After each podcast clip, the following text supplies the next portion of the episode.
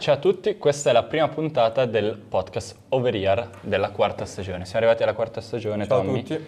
E diciamo che ne è passata di acqua sotto i ponti, no?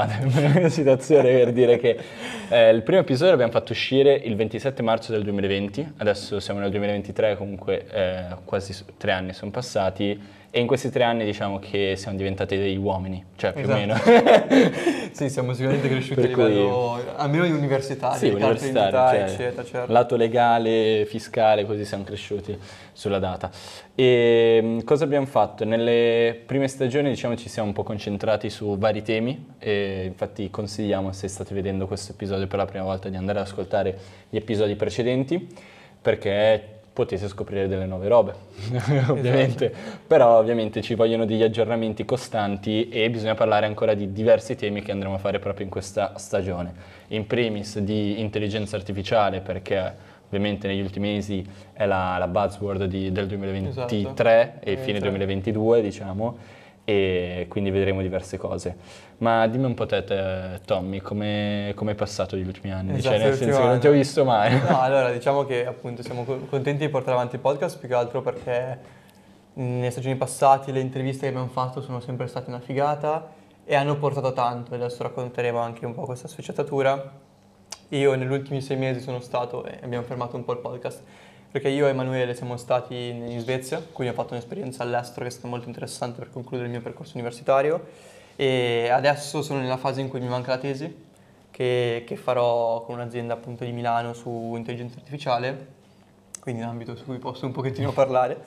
E mh, nel frattempo eh, è arrivata un'opportunità, nel senso che ho iniziato a fare un, un tirocinio eh, da, da Armani nella parte di mh, Digital Innovation e Transformation ed è molto interessante questa cosa più che altro per come è capitata, nel senso che poi vedete nelle prossime puntate eh, uno dei, dei ragazzi che abbiamo portato qua nelle, nelle stagioni passate, Fabrizio, ehm, l'abbiamo intervistato quando era ancora da Versace eh, e quando da Armani ha dovuto trovare un tirocinante ha pensato a noi, ha pensato a- ai ragazzi del podcast. Esatto. Quindi mh, Grave errore per lui. Esatto.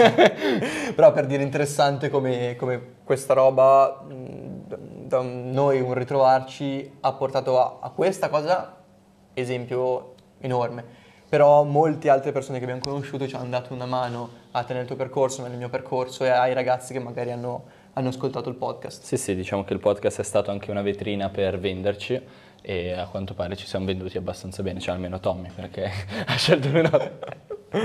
E, no, raccontami un po' della Svezia, cos'è che hai fatto lì e cosa hai studiato esattamente? Allora, vabbè, per capo che magari qualcuno appunto giustamente non sa cosa, cosa ho fatto, io ho fatto la triennale in ingegneria informatica e ho fatto una, una magistrale un percorso di double degree in data science e mm, ho iniziato al Politecnico di Milano e il secondo anno doveva essere in Svezia, come è stato.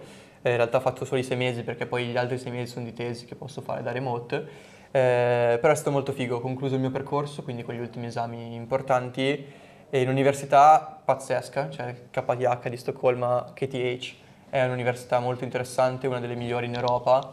Eh, la differenza che ho trovato sostanziale con l'Italia è stata, eh, diciamo, punto di vista eh, organizzativo e di spazi, nel senso che è un'università molto grossa con tante facilities, però gli studenti sono un quarto di quelli del Poli. Quindi sicuramente hai più spazio, hai più connessioni con i professori, eccetera.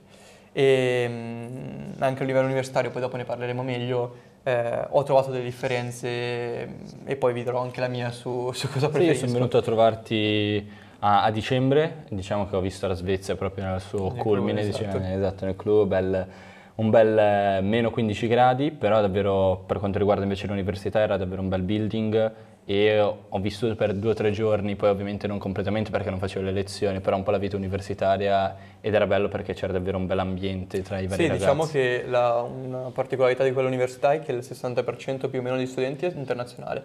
Quindi sicuramente ah, io conosco pochi svedesi, devo dire la verità, però mi sono potuto aprire soprattutto non tanto agli europei che avevo conosciuto anche negli anni passati, ma cinesi, indiani. È stata un'opportunità anche culturale importante. E quindi questo... Poi penso anche il corso era più incentrato, cioè indirizzato a quel... Sì, sì, sì, sì. cioè, sì. alla fine tu andavi a studiare esattamente intelligenza artificiale? No, più data, data, science, quindi data science. mm, un po' misto, cioè più che- tutta la gestione, tutto il, il viaggio che fanno i dati e- e nel, nel mondo informatico. E quindi questo è quello che ho fatto io in questi sei mesi. Tu introduci la, la tua, la tua allora, io adesso sto finendo la magistrale di, di management in inglese, sempre nella stessa università in Bocconi. Prima avevo fatto i primi tre anni di economia e management, il classico CLEA, ma che per i bocconiani eh, lo conoscono, altri no, che però è, è, diciamo, il corso praticamente mh, standard. E, però vabbè, diciamo che nell'ultimo anno, rispetto all'ultimo episodio, è andato avanti il mio progetto personale, cioè la startup a cui sto dedicando la maggior parte del mio tempo, che è OpenStage, che creiamo dei palchi tecnologici, sì, qua un po' di product placement, non facciamo borracce ad oggi e, e quindi praticamente facciamo dei palchi dotati già di mixer e casse che eh, si sbloccano tramite un'app e quindi abbiamo creato lo stage sharing, quindi come il bike sharing però dei palchi. E, però abbiamo... Tra l'altro c'è un episodio su questo, quindi sì, esatto. siete, siete interessati. Esatto, però di sicuro dovrò fare un aggiornamento perché in un anno saranno cambiate molte Esatto. cose, però almeno su che cosa faccio e che cos'è è molto interessante. Cioè almeno così hanno detto, poi non so se... E, però diciamo che eh, ho vinto un premio da parte della Camera di Commercio, sono salito sul Teatro La Scala e secondo me quello lì è stato un bel eh, award, poi ho, ho vinto anche un premio a Berlino come miglior startup da esportare nel, nel mercato tedesco, ho viaggiato un po' e mi sto divertendo, cioè non mi posso lamentare e sto ricevendo, diciamo, sto raggiungendo dei piccoli successi anche... Sì, diciamo che c'è tanta invidia da parte dei tuoi follower che vedono che sei Sì, esatto, cioè, mi ha scritto anche una mia amica americana che sono un trend, no, un jet setter oramai. Ah, ok. Voglio assicurare tutti che non sono così ancora famoso. No, però bello, infatti ho visto, e soprattutto su LinkedIn, seguire mh, gli achievement più che altro i premi, ma perché riconoscono che la cosa piace a livello, mh, a livello anche di istituzioni e la particolarità comunque di quello che stai facendo tu è che lavori un sacco con anche la pubblica amministrazione. Sì, che non è Eh, facile, diciamo esatto. che siamo bravi tutto il team a portare avanti il progetto e ognuno è specializzato su una piccola parte, ma è proprio l'unione che fa la forza, poi ovviamente il progetto è molto, è genuino, nasce dal basso, quindi col tempo avverrà questa rivoluzione. Milano è stata una delle prime città a credere nel progetto, in primis diciamo le metropolitane hanno creduto tutto in me, poi adesso anche il comune di Milano, però adesso vogliamo esportarlo in altre città italiane e anche in tutto il mondo il prima esatto, possibile. esatto, quindi poi se vi piace l'idea andate a guardare il video e poi ne faremo uno nuovo Ok, di aggiornamento ok, sì, magari dopo la, Magari la sessione direttamente lì, faticosa di esatto. Sanremo e cazzi mazzi. E, diciamo, questo un po' per introdurre chi siamo, eh, per chi non ci seguiva da prima, Ehm, dato che appunto fu- ci chiamiamo un po' veterani dell'università, comunque stiamo finendo entrambi il percorso Beh, universitario. siamo al quinto anno, quindi Esatto, veterani siamo. abbiamo fatto le nostre stupidate, i nostri errori, siamo cresciuti durante questi cinque anni, quindi ci piaceva condividere un po', secondo delle domande che abbiamo trovato di studenti universitari, su quelle che possono essere i dubbi o le difficoltà. Quindi è il classico Q&A. Cioè, Q- esatto, Q&A. La FAC. La FAC. Allora, ehm, iniziamo dicendo un po' introduttivo, un po' su, Ok. in generale, su secondo te mh, chi si sta facendo al mondo universitario, quindi partiamo dai più giovani, ehm, se hai qualche consiglio rapido sulla scelta universitaria, soprattutto a posteriori, cioè quando sei arrivato alla fine, quanto la scelta ha impattato, quanto ti avrebbe cambiato fare altro, eccetera.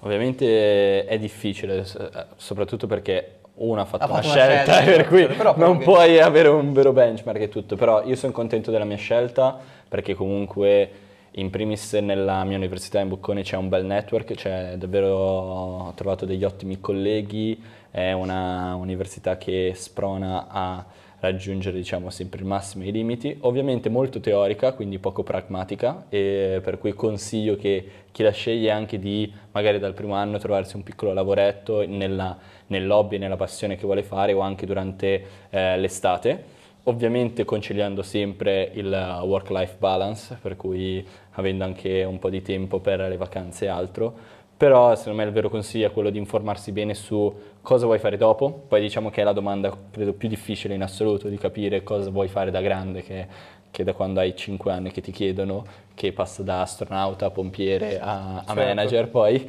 E, mm, però è informarsi bene su quali sono anche le tue passioni, quello che ti piace effettivamente, quindi magari anche, penso per te ti piaceva molto più l'informatica, invece per me piaceva più l'economia, un po' tutto il mondo business e quindi vai a escludere quello che non ti piace, quindi di sicuro per me era no eh, materie umanistiche o eh, Sì, cioè, diciamo studiare che lingua eh, o altro. eh, il periodo universitario, poi essendo l'università che decidi di affrontare, è un periodo difficile, che il mio consiglio è viverlo il più possibile all'interno dell'università e con gente che sta facendo la stessa cosa in modo tale che sei supportato, nel senso che inizi a vedere la sessione come un bel momento di condivisione, di sfida e non come la morte più totale, perché sennò è lunga, è veramente lunga. Però quello che penso io è che scegli una roba che deve piacerti perché vuoi portarla avanti, ma poi man mano questi 5 anni devono essere visti molto come anni di testing. Quindi al di là dell'università puoi provare a fare tante cose diverse eh, non perché arriverai alla fine come un'idea migliore, ma semplicemente perché hai iniziato a, a, fare un po' di esperienza su uno cosa ti piace, due su cosa sei bravo e a buttarti in un mondo che poi, diciamo come dire, quando poi ti butti nel mondo lavorativo resetti un po' e riparti lì a fare esperienza, eccetera. Quindi eh, neanche dannarsi troppo per la, la scelta, dal mio punto di vista, perché comunque che studi ingegneria, che studi economia, comunque ti apre tante porte e in un mondo super in evoluzione come quello di adesso, dove fai un lavoro un anno, l'anno dopo fai training e fai un altro lavoro. Eh, come diceva Ale Braga in un'intervista passata, mh, mm, il training adesso e l'educazione va fatta eh, mi ricordo se in push in pull comunque poi chiederemo di nuovo ad Ale esatto. Braga o consigliamo di comunque, guardare l'episodio quando si esce nel mondo lavorativo ci sarà continuamente un'educazione che vai a fare per i bisogni che hai quindi il mio consiglio è non, non dannarsi troppo, ma scegliere qualcosa sì, che e poi anche qualsiasi scelta che puoi fare, diciamo che non è irreversibile. Esatto. E l'importante è non perdere il tempo che stai studiando, perché comunque anche se studi qualsiasi materia, quella lì ti può tornare, c'è anche filosofia, potrebbe aiutarti a quando dopo switch vuoi diventare lo sviluppatore, ti può sempre servire. Esatto, esatto. Per passare a una seconda tematica, dato che su YouTube eh, ci sono quantità di video che spiegano come studiare, come scegliere i percorsi, come scegliere le cose e non era il nostro forte, cioè comunque ci siamo cavati. e quindi lasciamo stare. Eh, quindi adesso cercavi se vi interessa quella cosa lì, parlerei più ehm, di tematiche che ci toccano a noi, che abbiamo sempre raccontato, quindi intanto la domanda era come hai gestito, come gestisci il tuo tempo tra eh, parte accademica, parte extracurricolare e vita personale, quindi come, com'è il tuo management del tempo in quel, in quella casistica lì e soprattutto negli anni cosa hai fatto a livello extracurricolare, come ti sei spinto oltre a quello che era l'università e anche perché. Sì, sì, diciamo che è la parte più difficile, che gestisci il tuo tempo, ma anche la parte più bella perché passi dalle superiori dove eri obbligato a stare sei ore seduto e fare una determinata lezione, poi dopo ovvio se devi seguire magari lo stesso numero di ore o anche un pochino di meno all'università, ma un po' te lo devi gestire te perché a volte c'è il pomeriggio, a volte al mattino e questo ti rende libero. Eh, ovviamente rendendoti libero allo stesso tempo puoi eh, sbagliare perché a volte non hai più la costanza di una volta perché non hai le verifiche o le interrogazioni di settimana in settimana ma devi gestire ok allora sabato comunque devo studiare anche se l'esame è tra sei mesi quindi bisogna avere quell'attitudine di portare a casa ogni volta il piccolo risultato il piccolo diciamo eh, esercizietto per aiutare e quindi gestire bene ehm, la singola settimana. Io la vedevo molto con una gestione di diciamo semestrale perché ovviamente la mia università era basata su due semestri con gli esami e poi dopo guardarlo per settimana in settimana e dopo anche giorno per giorno. Quindi cercare di avere quei due o tre goal principali, che ovvero è superare gli esami in primis perché devi fare l'università, capire cosa vuoi fare come extracurricolare e anche vita sociale personalmente, quella lì ovviamente ci vuole sempre, cioè andare fuori con gli amici, bere una birra, andare a giocare a calcetto, a padel e così via. Extracurricolare secondo me è quel aggiunto in più che va fatta anche subito, ma banalmente potrebbero essere sei ore come io ho fatto lì all'inizio al Talent Garden come office manager o principalmente receptionist, esatto. e, però che poi è, si è trasformato in qualcos'altro però è quello di dire ok, ho 8 ore alla settimana, in parte le dedico allo studio ed è giusto, in parte le dedico a qualcosa che mi può accrescere o le mie piccole finanze personali, ma anche qualcosa dal punto di vista lavorativo, perché conosci qualcosa. E sempre comunque gli amici, famiglia. Sì, sì, esatto. Il, um, diciamo, purtroppo io ho visto anche un po' come funziona in Svezia all'università e mi sono confrontato con tanta gente in giro per l'Europa e nonostante reputi, dopo l'esperienza che ho fatto all'estero, le università italiane come le migliori in termini di istruzione e penso che una triennale, soprattutto in Italia, ti dia veramente tanto, come forma mentis, e, eccetera. Il vantaggio dell'estero, ovviamente a parte la praticità delle materie, eh, è che pensano e, lasciano tanto spazio alle attività extracurricolari. Molti ragazzi che incontravo in giro, in summer school, eventi in giro per l'Europa, arrivavano con, ok, ho fatto software engineer di qua, ho fatto questo di qua, ho fatto quello di là, e tutti italiani Niente. zero nel curriculum. Poi oh, hai un certo Ho tipo giocato a di, padel, c'era Esatto. c'è un mio amico che l'ha scritto. hai un certo tipo di istruzione e generalmente anche a livello di impresa va bene dopo che esci dall'università. Però quello che poi ti differenzia è davvero la tua attitudine, quello che tu hai fatto durante quegli anni universitari, da una parte. Dall'altra parte invece ti insegna tanto e ti, eh, ti dà anche più idea di cosa ti piace fare. Cioè io molte delle cose che vorrei fare nella vita, che sto iniziando a fare, le ho scoperte non nei giorni universitari, le ho scoperte durante l'associazione. Banalmente mh, stare in un team, organizzare eventi, eccetera, mi faceva capire cosa mi piaceva. E, mh, e durante le attività lavora- lavorative che ho fatto durante il lavoro, durante l'università. Quindi nonostante la nostra università italiana non ce lo permetta tanto, consiglio a tutti di buttarsi in una cosa che sia un lavoro o un progettino personale, eccetera. O anche le associazioni che ci sono all'università Le sono associazioni che ci sono in università sono ottime eh, per fare più esperienze possibili nell'ambito che ci piace. Può essere un'associazione che ti permette, che ti permette come la mia di viaggiare molto, fare eventi o associazioni che magari sono, so, fai le macchine, fai le barche, cioè robe che comunque ti testano un pochettino sul mondo reale, magari creano anche poi quello spazio di, di- di vita sociale che, che- che ti interessa un po' di là dell'università. Quindi questo secondo me fa tantissimo la differenza di come poi tu arrivi alla fine. Intanto, secondo me, molto meno sconvolto all'università, perché se fai solo quello, tanto espandi tutta la tua giornata, 8 ore, 9 ore solo di università, quando invece ci devi mettere l'associazione, allora hai meno tempo per studiare, ti concentri di più. Che secondo me sei anche più produttivo, cioè io lo vedo quando ho la settimana più piena sono più produttivo rispetto a vabbè ho tutto il pomeriggio, lo faccio con calma. esatto. E poi, come dire, se passi mh, tanto tempo in università ma è fatto per studiare, per conoscere gente, per lavorare in associazione, ah, la vivi anche diverso, c'è anche mh, non so dire, il benessere che hai con te stesso, di quello che tu hai fatto, è, è vario, non è solo mondo universitario. Che ho visto tanta gente divorata da questa cosa, cioè che proprio se la viveva male perché non aveva altro oltre l'università o, o- o poco nulla. Quindi questo è sicuramente un aspetto interessante. Un altro aspetto interessante che hai tirato fuori tu prima parlando è quello del networking. Cioè Sì. tu hai detto la Bocconi soprattutto, ma anche il Poli.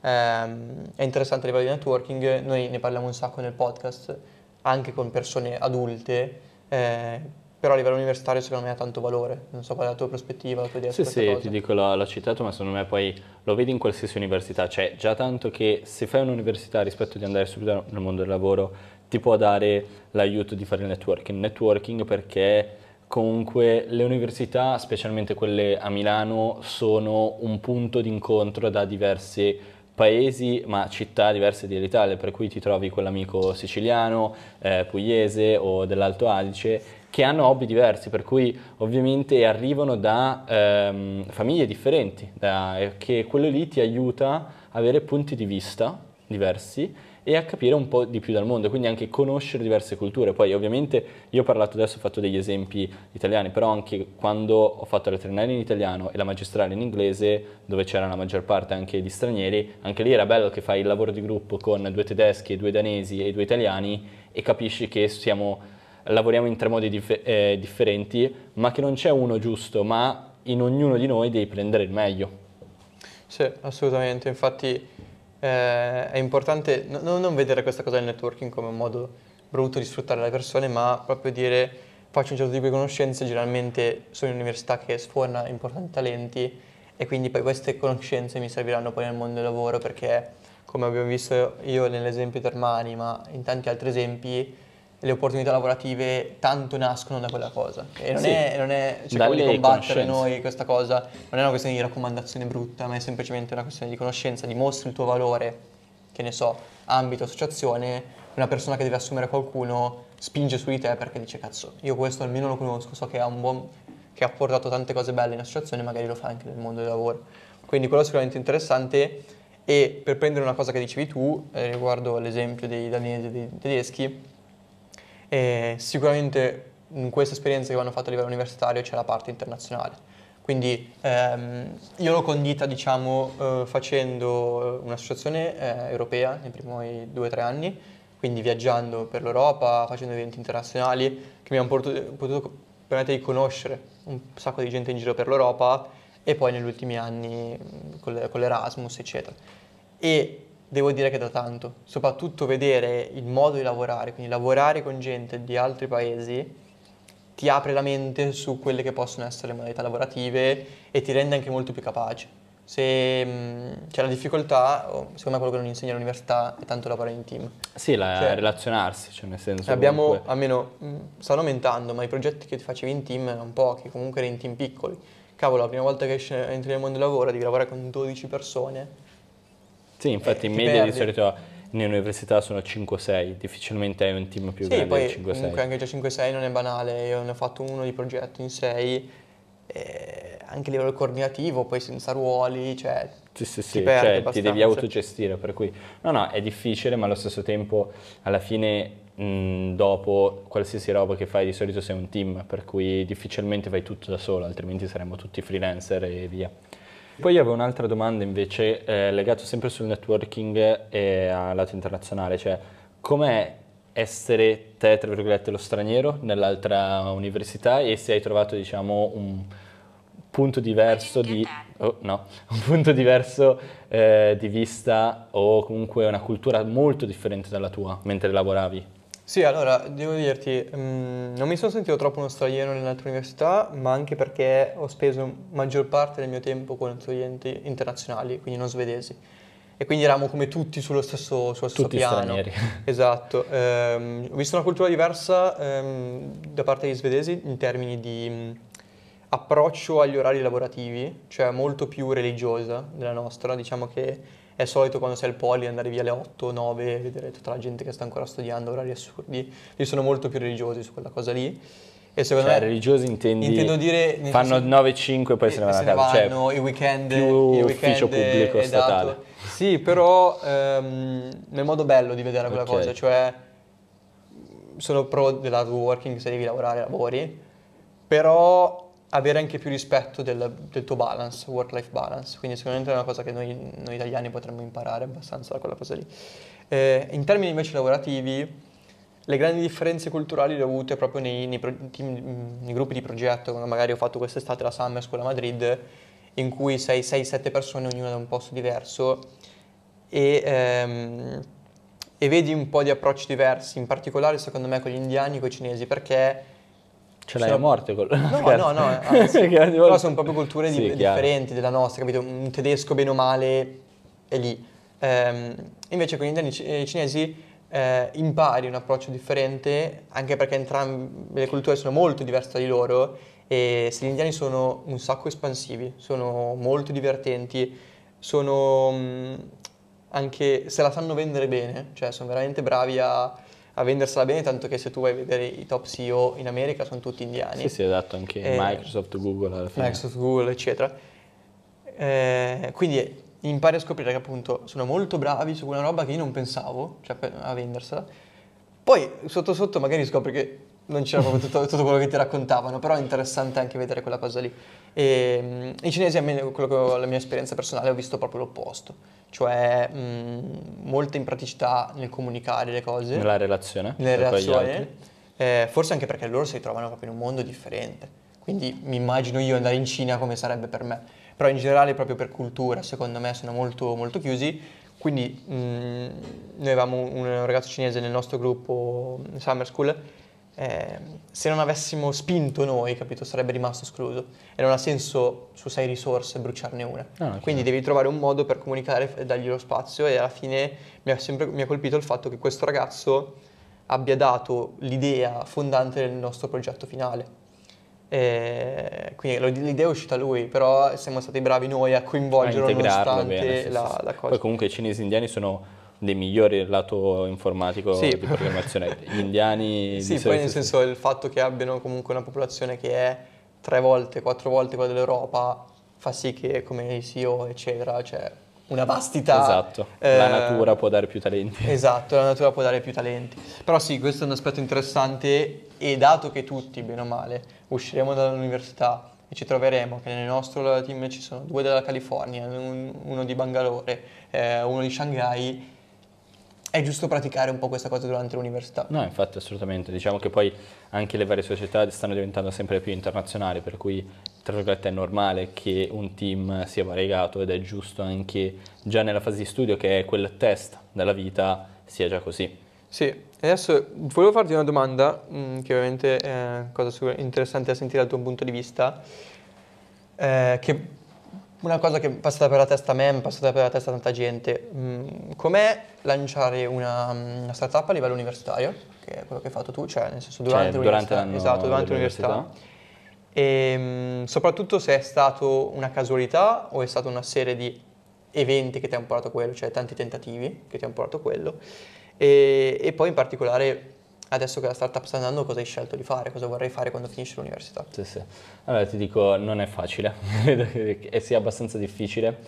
E, ehm, ovviamente lato mio io lo volevo fare, punto. Cioè io a tutti i costi, tra virgolette, volevo costituire una startup. Poi ovviamente eh, bisogna avere la giusta idea, bisogna trovare il giusto team, che sono diciamo le due componenti più importanti eh, Open Stage diciamo, è la mia quarta idea, tu che mi conosci un attimo di più, noi ci siamo conosciuti per la scusa di creare la seconda idea che avevo, che, che era Stickit, e mh, per cui la, la parte più difficile ovviamente all'inizio quando ok ti metti l'obiettivo, io voglio creare una startup e dire ok qual è l'idea, ti viene l'idea, però allo stesso tempo specialmente all'inizio devi mettere un effort abbastanza alto, per cui conciliare l'università con eh, l'idea di creare un'applicazione, di creare una startup è molto difficile perché uno è la prima volta che fai entrambe le cose, cioè sia vivere l'università, quindi studiare in università è una cosa che lo fai solo la prima volta il primo anno, sia creare una startup, per cui io già dal primo anno volevo crearla e stavo già creandola così, però magari forse eh, nel secondo e il terzo anno era meglio crearla perché almeno sapevi come funzionava l'università, quindi consiglio è di non partire, di creare tutto così sì, da zero, però ovviamente si può fare, cioè nel senso nulla vieta. Eh, la parte più difficile ovvio è conciliare queste tre cose, quindi lavoro, o quindi lo puoi chiamare così, creare la startup, università e vita sociale. Però ovviamente dando il giusto peso a ogni singola cosa e strutturando bene, come dicevamo all'inizio, gestendo bene tutto il tuo orario eh, settimanale con un Google Calendar abbastanza organizzato è fattibile. E altra roba, io eh, adesso sto completando la magistrale, mi mancano due esami e la tesi sono in pari.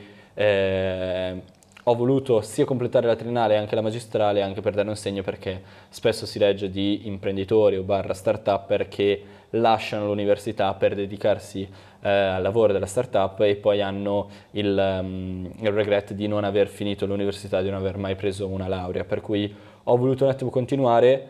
Eh, ovviamente più cresce la startup e più crescono gli impegni da fare, però per fortuna io mi sono trovato in una situazione di avere un buon team eh, su cui supportare la mia iniziativa e eh, per farmi da spalla e riuscire a raggiungere entrambi gli obiettivi. Poi ovvio, nel caso in cui non avessi avuto quel team, qualcosa, una decisione va presa, certo, o ti fermi certo. o altro. Poi ovviamente nel corso dei cinque anni devi, dare, eh, devi dire dei no, sia nel mondo startup sia nel mondo dell'università. Ad esempio, eh, io quest'anno, il secondo anno dell'università, dovevo andare a fare il double degree in America, in South Carolina, ho dovuto dire di no per una mia scelta personale, perché ho pensato e tutto, perché preferivo completare l'università qua in, a Milano e poter continuare ad andare avanti con l'università. È una scelta sbagliata, sì o no? Non lo so, non lo saprò mai, però sono contento di quello che ho fatto e poi non voglio ripensarci, punto. No, ma certo, ma poi e... è giusto che uno ha un, un tempo in cui deve pensare alla scelta, perché sono scelte importanti, si prende la scelta e quello è anche perché poi la vita è talmente randomica nelle, nelle situazioni che accadono che amen. Però non so se volevi concludere. Sì, adesso volevo concludere, cioè adesso prossimamente finita l'università e la seconda laurea eh, continuerò a lavorare a OpenStage. Diciamo è stato il mio obiettivo di creare qualcosa che poi potevo andare a lavorare io per quello perché in questo momento sta andando bene, stiamo crescendo e ovvero ho tante idee da portare e le voglio ancora implementare. Certo. Poi quando mi sentirò realizzato magari cambierò, però per il momento ah, sì, ho ancora sì. tanto da fare. Ah, penso che sia un concetto interessante l'idea di startup, poi in un, periodo come attuale passa per la testa tanti ragazzi, eh, io in primis ci sono tante difficoltà, tante cose su cui devi veramente metterci la testa e renderle operative, che è la parte difficile. Quello che ho visto in te che mi ha colpito è stato, il, um, fin dalla prima volta, diciamo, questa um, ricerca, se vogliamo, ossessiva, però in, um, strutturata, di provare con idee nuove e la cosa secondo me che ha fatto la differenza forse può essere anche il, la tua attitudine a rendere operativa la cosa, cioè ho un'idea, chi sono le persone che possono aiutarmi in questa cosa e mettere giù. Quindi se siete interessati a fare questo tipo di cosa, cercate di, di comunicarlo, cioè di, di, trovare i componenti giusti, le persone che possono aiutarti. Eh. E anche di parlare dell'idea. Io dico spesso parlate dell'idea perché molti dicono vabbè io ho paura che qualcuno me la rubi. Sì, però allo stesso tempo chi ha lo sbatti di andare? Cioè comunque è difficile costruire una startup e tutto, per cui è meglio parlarne perché di sicuro eh, Tommy o un amico di Tommy magari mi può dare una mano e da lì aggiungi un pezzettino di volta in volta. Cioè alla fine io per trovare il mio team o anche il mio primo socio ci ho messo più di un anno, per cui è difficile, specialmente all'inizio, dove non hai nessun tipo di contatto e non sai davvero dove iniziare, però devi cercare di trovare un po' in giro, per cui ci vuole davvero tanta dedizione e costanza, cioè dopo, passo dopo passo continuare a dire, a martellare esatto. e andare avanti. Sì, un mio ultimo gran consiglio che vale per questa cosa, ma come tutto in generale, mm, come dici tu, nel percorso universitario hai necessità di prendere tante scelte impegnate che poi secondo me la figata di questo periodo di vita è che puoi veramente sbagliare a destra e a sinistra, sì, recuperare. Sì, sì. Però ci sono scelte che ti, che ti, cambiano e il mio consiglio è farle ascoltando consigli di persone più grandi, cioè il rischio che mh,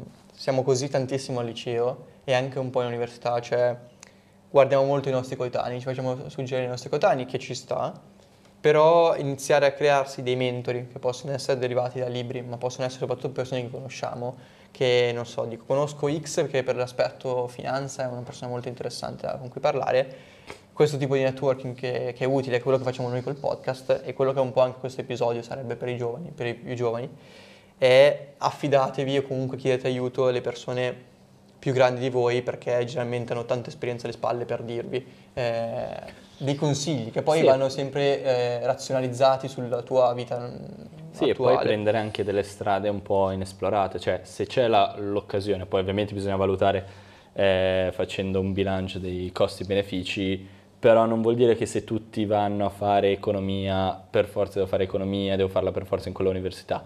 Nulla vieta che fai un po' di parkour, cioè nel senso sì, esatto. valuti anche altre attività che magari ti possono accrescere un pochino di più, vai a fare sei mesi all'estero, poi ritorni, oppure ti fai una, un master school di un anno, poi vai un attimo a lavorare, poi ristudi, per cui eh, cioè, nulla cosa, vieta la, la cosa di fare cose diverse. tanto adesso è la diversità. Esatto. Cioè tu più, più riesci a creare un curriculum differente eh, in termini proprio di esperienze che hai fatto, magari ci hai messo tre anni in più a fare l'università, ma hai fatto mille esperienze diverse, quello è reale in te ed è una cosa che viene molto valutata dall'azienda. Altra cosa interessante è che siamo nel 2023, quindi le opportunità che ci sono sono totalmente nuove, cambiano ogni giorno, guardiamo l'intelligenza artificiale, guardiamo le opportunità che si stanno creando adesso, eh, nulla vieta di scegliere proprio strade molto unconventional perché sono quelle che possono guidarci. Sì. Io, io, credo fermamente un'istruzione universitaria per, in termini di, di, mentalità che ti va a creare. Sì, una base, una base che, una che base ti specialmente la triennale secondo esatto, me è esatto, fondamentale. soprattutto la triennale. Però poi per il resto ci sono così tanti master, così tante cose che possono lanciarti nel mondo lavorativo in cui vai a creare un'esperienza che secondo me sono da, da rischiare, cioè devi sì, avere esatto. un po' le esatto. palle, sì, sì, però... Sì, la devi analizzare bene, poi devi valutare caso per caso, ma why not? Esatto. E niente, quindi direi che, ci siamo, che abbiamo detto un po' di cose, esatto. ci farebbe piacere se appunto dei, dei giovani, dei ragazzi eccetera vogliono chiacchierare con noi, eh, fare altre domande su queste tematiche, rompere le palle a ste sulle questioni ehm, delle so, start-up, delle start a me delle associazioni, dell'internazionalità ben venga. ovunque esatto. dove, dove, dove, siamo. E adesso, dopo di questo episodio, questa puntata, ci saranno diversi episodi e ritornerà, diciamo, l'overia al classico. Ciao. Ciao.